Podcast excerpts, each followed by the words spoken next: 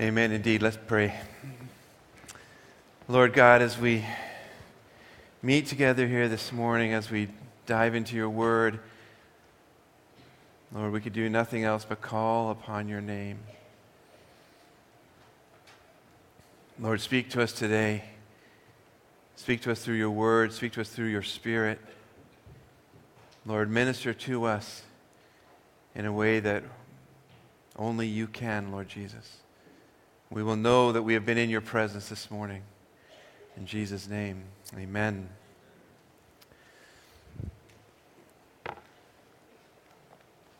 Well, I made a slight error in my announcements this morning. I need to correct because I was told it is very important.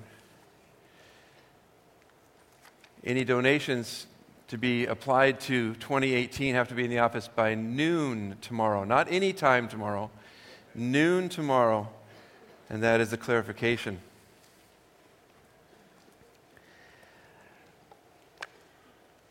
Well, here we are on the last Sunday of the year, Sunday between Christmas and New Year's.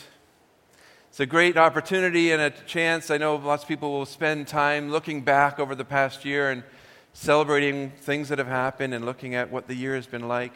At the same time, we look forward we look ahead to the year to come, to 2019, and we wonder what will that entail? As you may have noticed, I'm not Pastor Rick. Those of you visiting with us, I'm Pastor Mark. I'm the new guy on staff. And it is a pleasure and a privilege to, uh, to bring God's word to you this morning. Pastor Rick is enjoying a much needed vacation after a busy season, Christmas season. But if you've been with us over the past few Sundays, you know that Pastor Rick has been unpacking the first chapter of the book of John.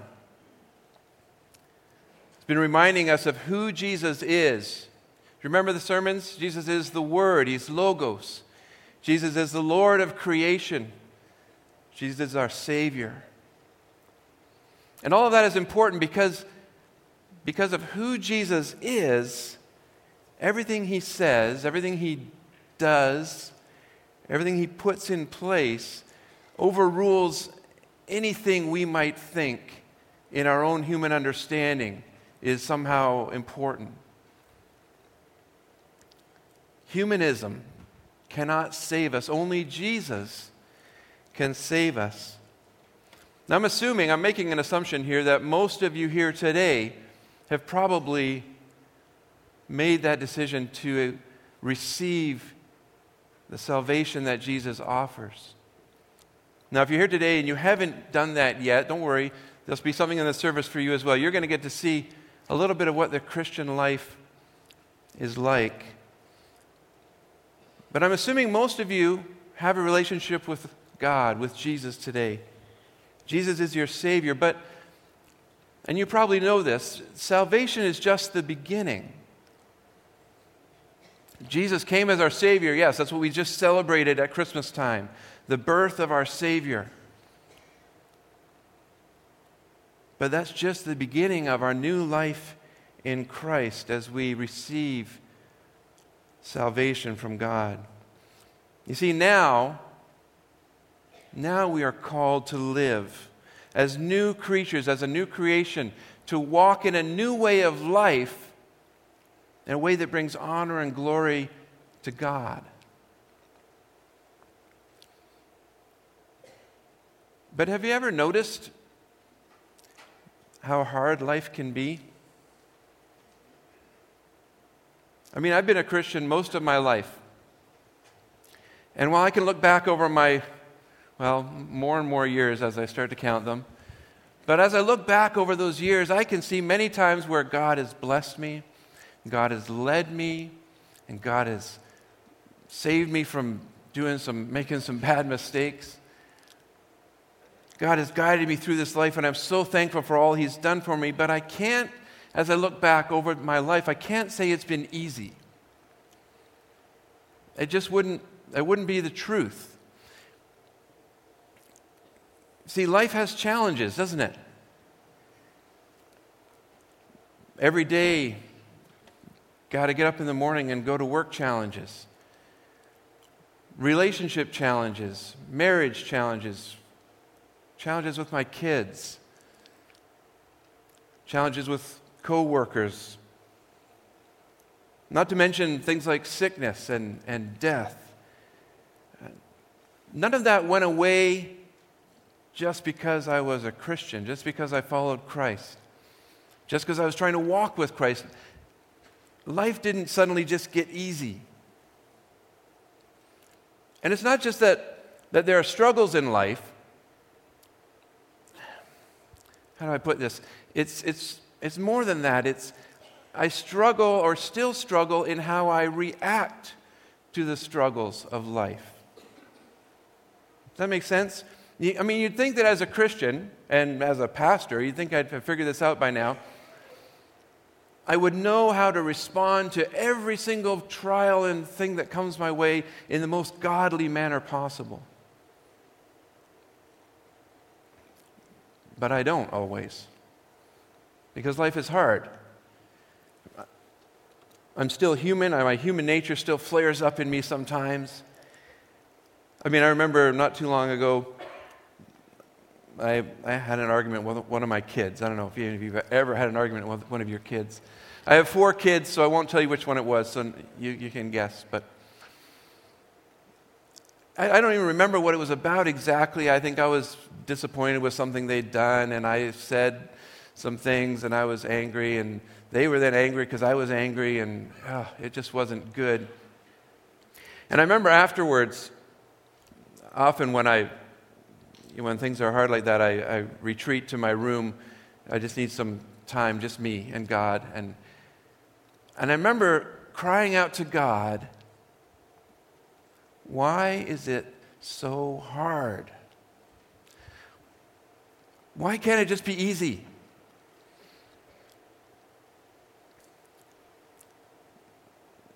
And I don't mean just why did I have an argument with one of my kids. I mean, why was it so hard for me to respond with, with the grace I should have responded with instead of the anger that came out? Why wasn't that my first, my first go to? Just to be gracious and loving and, you know, disciplined in, in love. Why is it so hard for me to respond the way God wants me to? Why isn't living the Christian life easier? Have you ever felt that way? Or is it just me? I don't know. I, th- I think if you're honest with yourself, you know that life, even life with Christ, is still hard. Relationships are still hard. There's still challenges in our marriages. Just look around. We don't have to look outside the church to see marriages that are in trouble. We know of Christian marriages that are struggling. We struggle with relationships with our kids.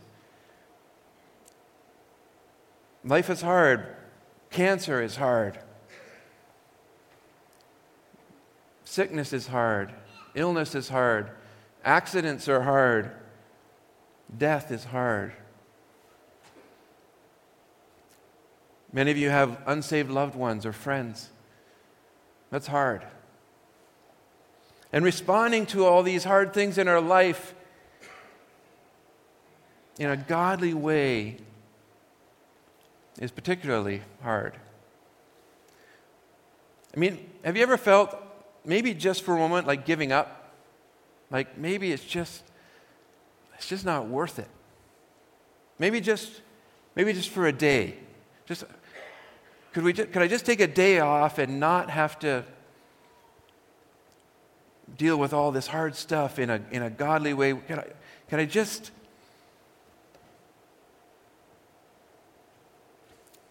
I don't know. I've often felt that way. I mean, God always brings me back and says, no, it's not right. But, and I think if, if you look at your own life and you're honest with yourself, there have been those times in your life when you've asked yourself, is it worth it to live for Jesus? Well, I found the best thing to do whenever I start questioning, and now that I've depressed all of you on this last Sunday of the year. Happy New Year. The best thing to do to dig us ourselves out of that is to look at God's Word. Look at what God says about this. And I want to look at Hebrews with you today. Hebrews chapter 12. If you have your Bibles, you can turn there with me. Hebrews chapter 12. We're just going to look at the first three verses 1, 2, and 3.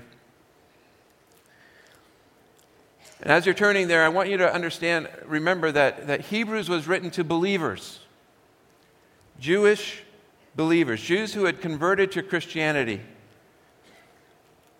But here's the thing they were facing persecution. And in fact, it looked like it was going to get worse before it got better. And the receivers of this letter were, were thinking about giving up. They were thinking maybe we should revert back to Judaism because this Christianity thing, following Jesus, was getting a little too difficult. The author of Hebrews, we're not sure who that is. Some think it was Paul. There's many other guesses, but it doesn't say. We don't really know. But ultimately, we know the author was the Holy Spirit so we can trust it. But the author wrote to remind them of their faith and encourage them to stand strong in their faith. So, this is what the Word of God says in Hebrews 12, verses 1 to 3. And I'm reading from the New International Version. Therefore, since we are surrounded by such a great crowd of, sorry, cloud of witnesses, let us throw off everything that hinders and the sin that so easily entangles and let us run with perseverance the race marked out for us, fixing our eyes on Jesus, the pioneer and perfecter of faith. For the joy set before him, he endured the cross, scorning its shame, and sat down at the right hand of the throne of God. Consider him who endured such opposition from sinners, so that you will not grow weary and lose heart. Let's pray together. Lord, thank you for your word. Thank you, Lord, that even though it was written so long ago, it is alive and living and just as relevant today as it was when pen was put to paper. Lord, thank you for this passage in Hebrews. Thank you for what you're going to teach us through it. And as we look at it, Lord, I pray that by the power of your Holy Spirit, you would speak to us from your word, Lord. In Jesus' name, amen. Now, as we look at this passage together, the first thing you need to know is those first two verses, verses 1 and 2, it's actually one long run on sentence. Your Bible, your translation has probably broken it into two or three sentences, but in the original, it was one long sentence. It might have read something like this. Here's a translation that keeps it in one sentence.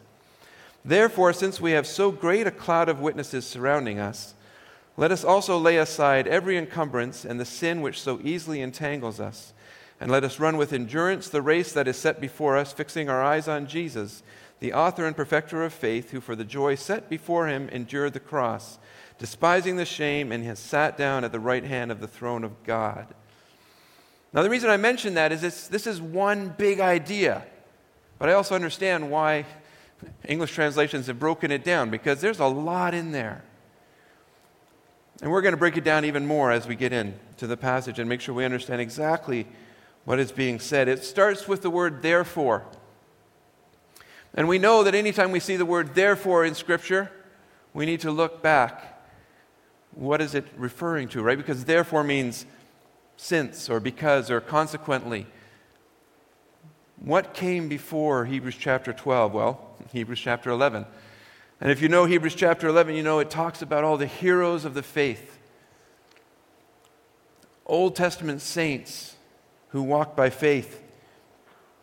And there's a lot of them Abel, Enoch, Noah, Abraham, Isaac, Jacob, Joseph, Moses' parents, Moses himself, the people of God, the Israelites, Rahab, Gideon, Barak, Samson, Jephthah, David, Samuel, and all the prophets.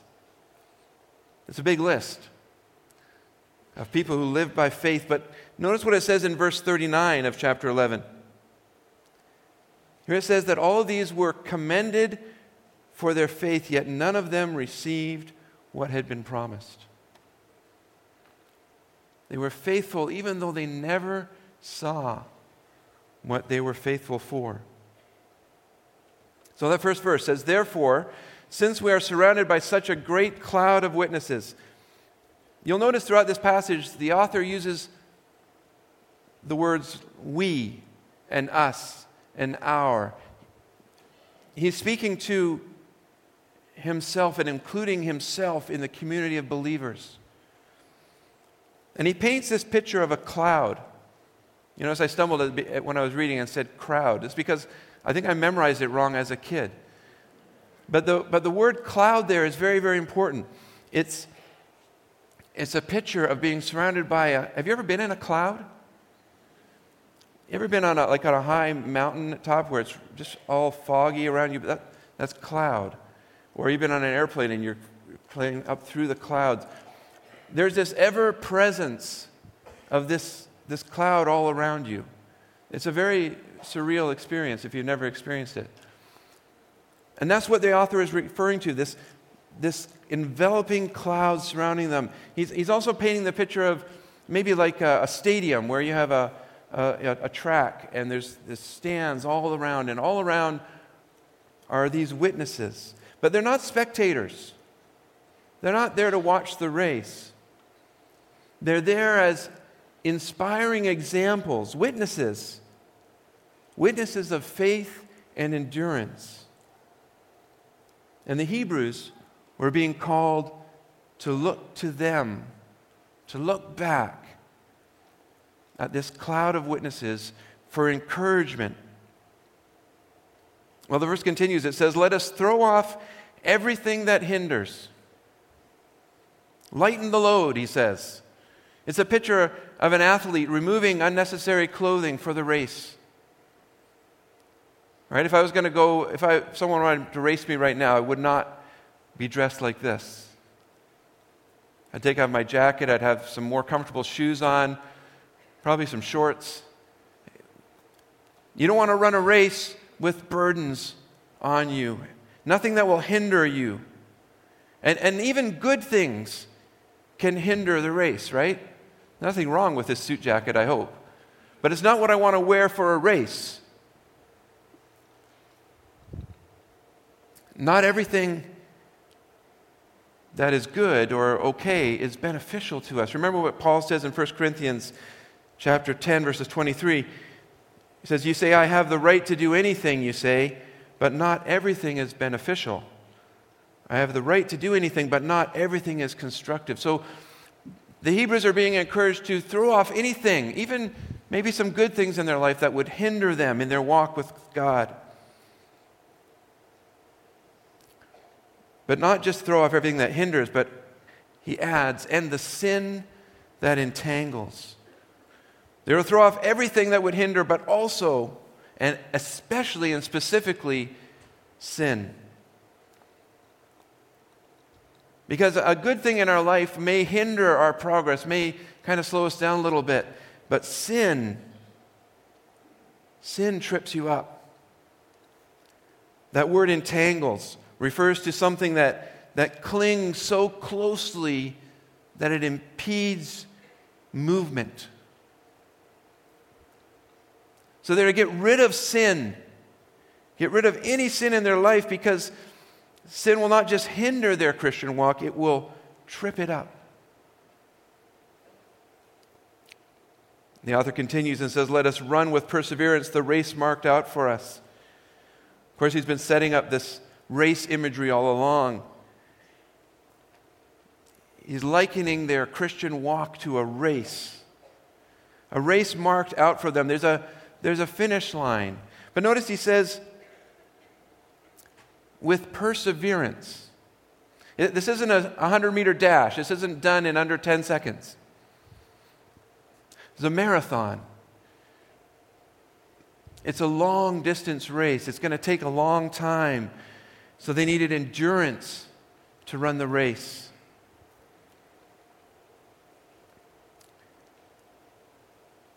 Required sustained effort. They were not to give up or quit, but to stick with it. You ever notice when someone quits a race? You ever seen that happen? You know, one of those big races and someone they just they just drop out. Now, it's, it's probably a rare occasion, maybe it does happen, but usually what happens is the person kind of slows down, stops running, and goes off to the side and kind of walks back to wherever they need to go. I, have never seen someone just running, running, running, running, and then just collapse because they were done. That might happen occasionally, but usually people quit the race before they're done. You know why? Because they convinced themselves they couldn't finish. They weren't done yet, but they looked ahead, they looked at how far it was still to go, and they, they felt how they were feeling, and they're like, you know what? I might as well just quit now because I'm not going to be able to make it. We need to persevere. Can't quit. And notice too, he says the race is marked out for them. They didn't get to choose their race. They didn't get to say, well, you know, I'd like to go this way. No, the race is marked out for the Hebrews here, it says. They didn't get to decide.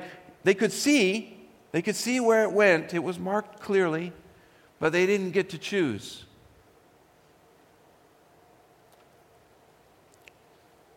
Don't worry, we're getting there. We're on verse 2 now.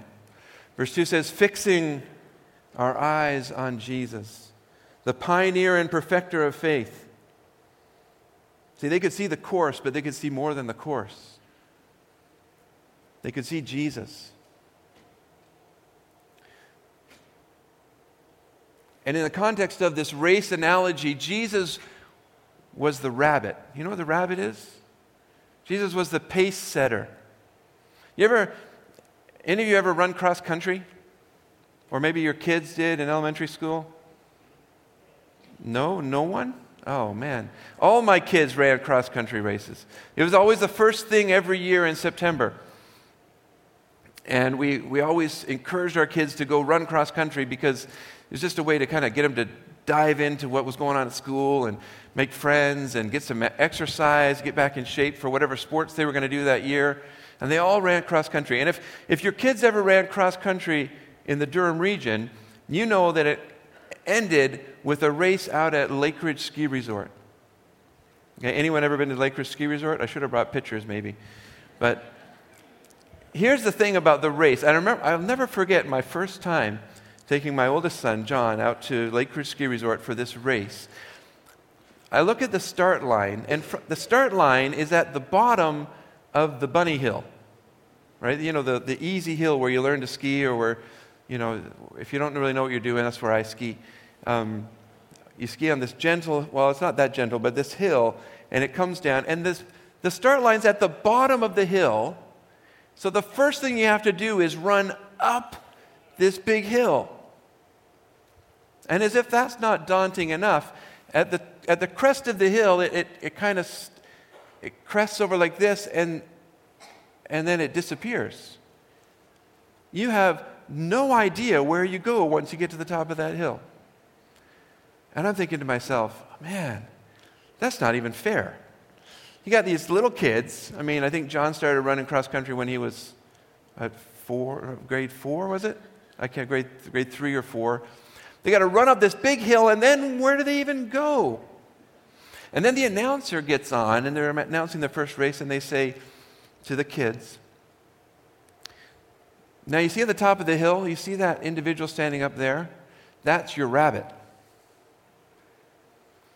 He's going to run in front of you once you get to the top of the hill through the course, and you're going to follow the rabbit so you know where to go.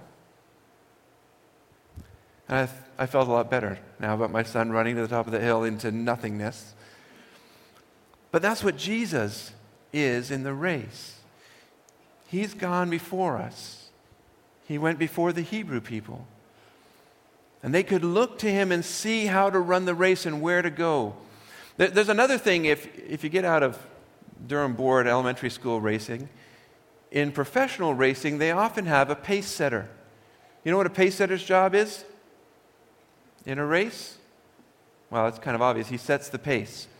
But he, now, in, in rare occasions, he wins the race, but he's not supposed to. In fact, usually he's paid good money to get out there and set a world record pace so that all the other runners don't have to think about their pace because it's a long race, right? This is middle to long distance running, maybe a marathon.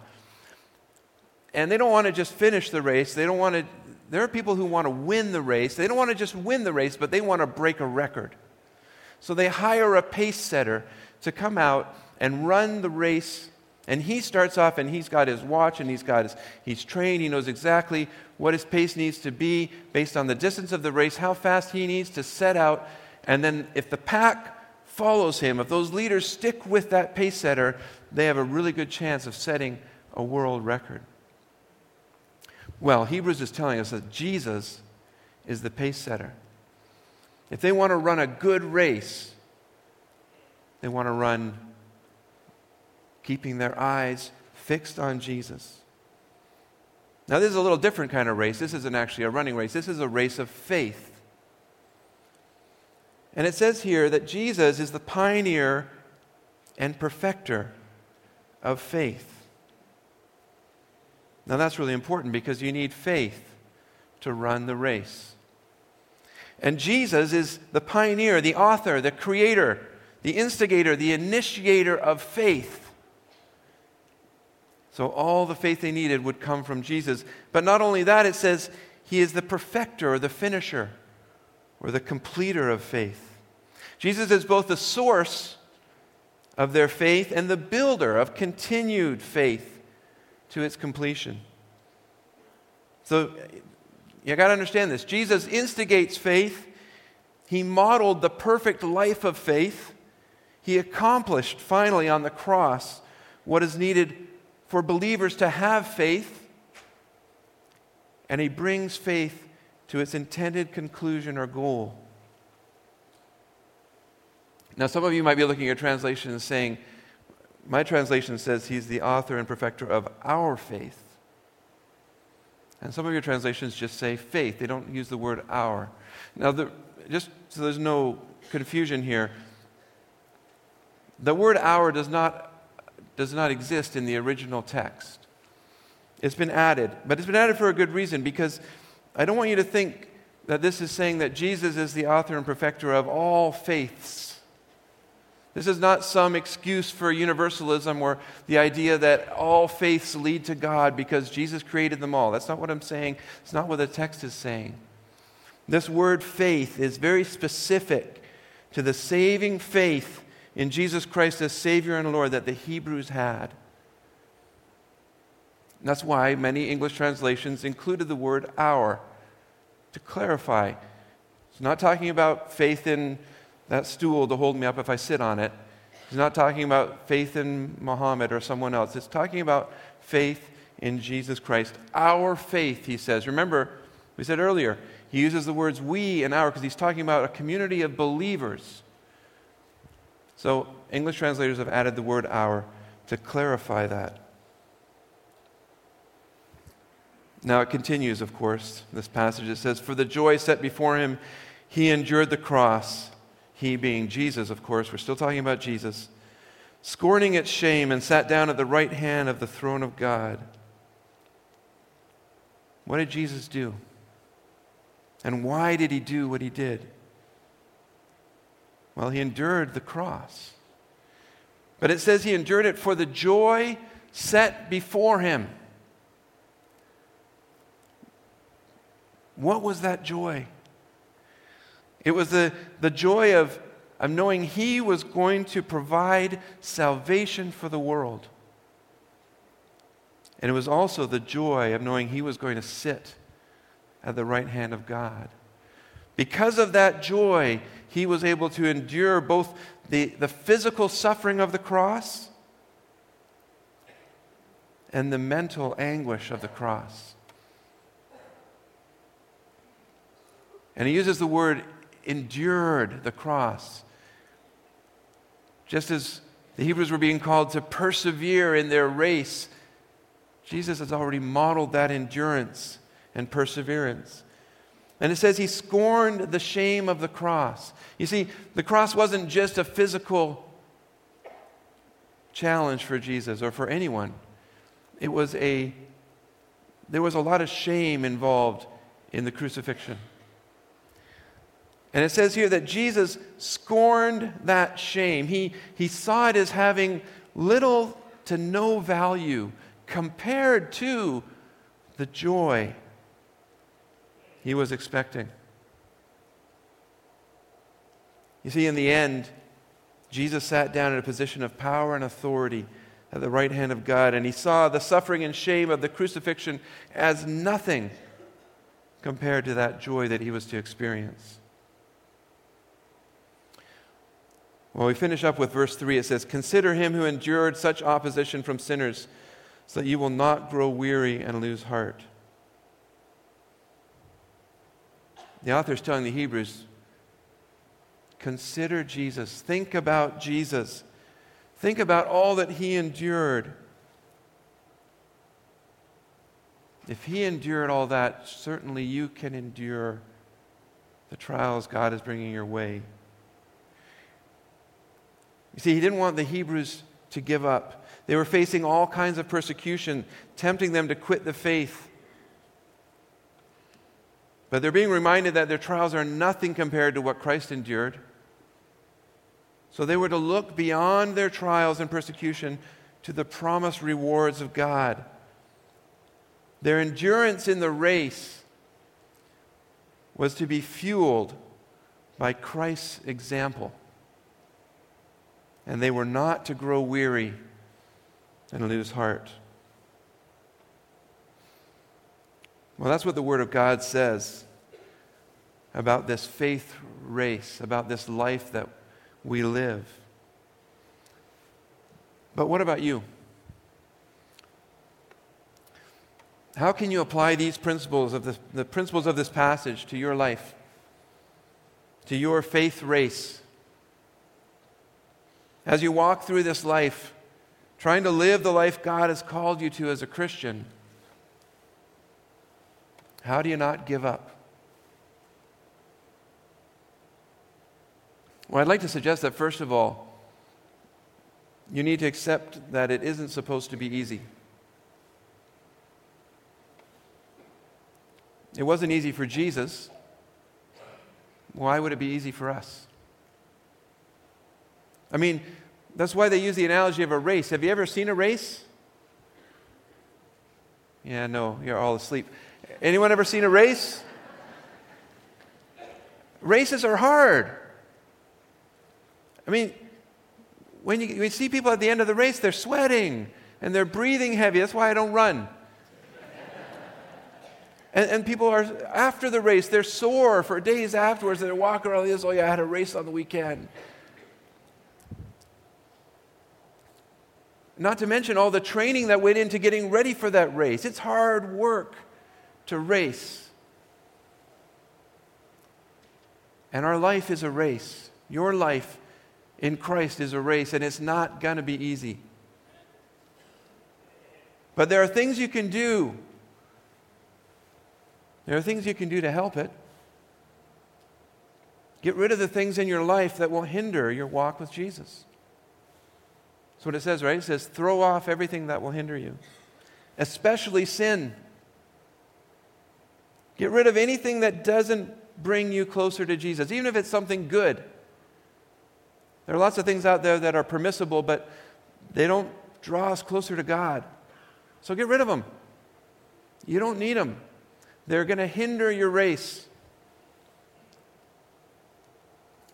And then uh, stop sinning. I mean, I know it's kind of a novel thing to say in church, but, and I think we all know it, but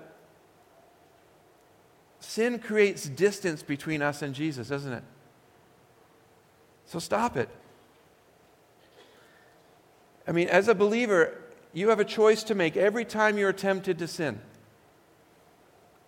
You can follow your human nature and choose sin and create distance between you and Jesus. Or you can follow the Holy Spirit that work that lives in you and choose to sin less. We'll never be sinless, but we will sin less as we listen to the Holy Spirit, and that will draw us closer to God.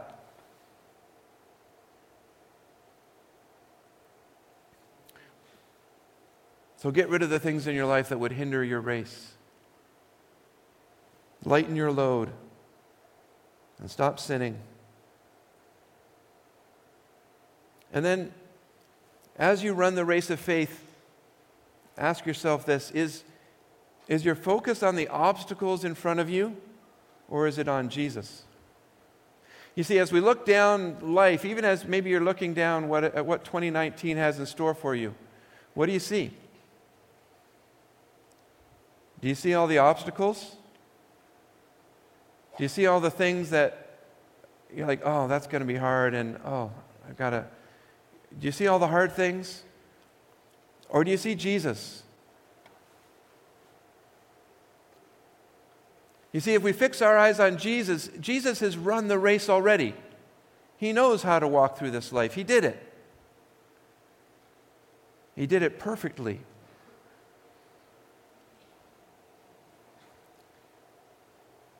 He was born as a baby. He lived as part of a family. He grew into adulthood and he died, just like every one of us will. And yet he did it without sin. He did it without ever giving in to temptation. And yet we know he was tempted in all the same ways that we are tempted. So look to Jesus to know how to run the race. He knows how to run the race. He also knows what's waiting for us at the end of the race the joy that awaits us. He also knows that your trials, your difficulties are nothing compared to God's promised rich rewards. Also, remember, your trials are nothing compared to what Christ endured. And your endurance in this life can be fueled by Christ's example. And then remember, you need faith to run the faith race. Jesus invented faith.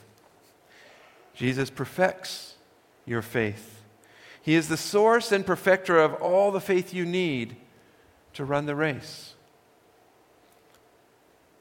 So, why would you look to anyone else? I mean, especially ourselves. Why, why would you look to yourself to, oh, no, I think I can run this on my own? You can't increase your own faith, it's impossible. The only faith you can ever have is whatever faith God gives you through Jesus Christ. So look to Jesus, the author and perfecter of faith. And He will give you every little bit of faith you need to run this race. See, the bottom line is this running the faith race requires an intense focus on Jesus. The minute you take your eyes off Jesus, you're in trouble. If you want to improve your race, if you want to improve the way you live the Christian life, get closer to Jesus. Get closer to the pace setter. If you want to break a world record, you've got to be close to the pace setter in a race. If you don't want to get lost in the forest of Lakeridge Ski Resort, you stay close to the rabbit. Don't let him out of your sight, or you'll get lost. And if you want to have a successful race with Jesus in Christ, living the life that brings honor and glory to God, you need to get close to Jesus and stay close to Him. Spend more time with Him. Get to know Him better. Listen to Him. Study Him. Copy Him. Then run like Him. Fix your eyes on Jesus, the author and perfecter of our faith. The faith that comes from Him, the faith that He perfects in us. Fix your eyes on Jesus as you head into this new year. Don't let anything take your eyes off of Jesus. Let's pray together. Lord God, thank you for your word.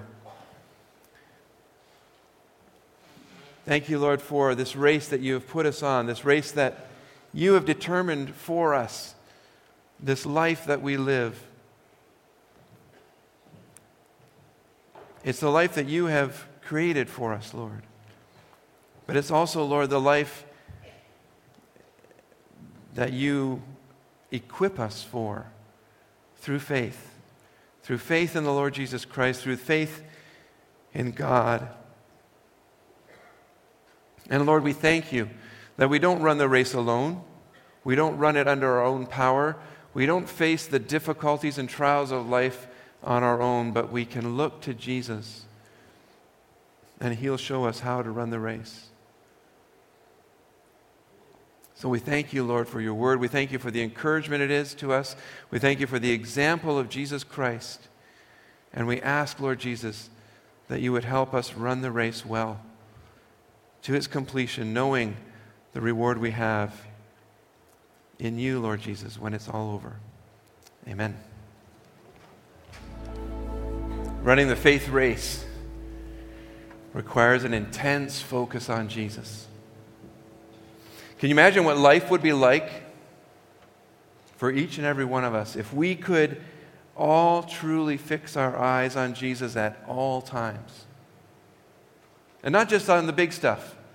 I know we're good at bringing, the big stuff to God, but all the little things too. Every little detail of our lives. That's what it takes to make it through this hard life we live. Jesus. That's all it is. Now, maybe you're here today and you don't know Jesus yet.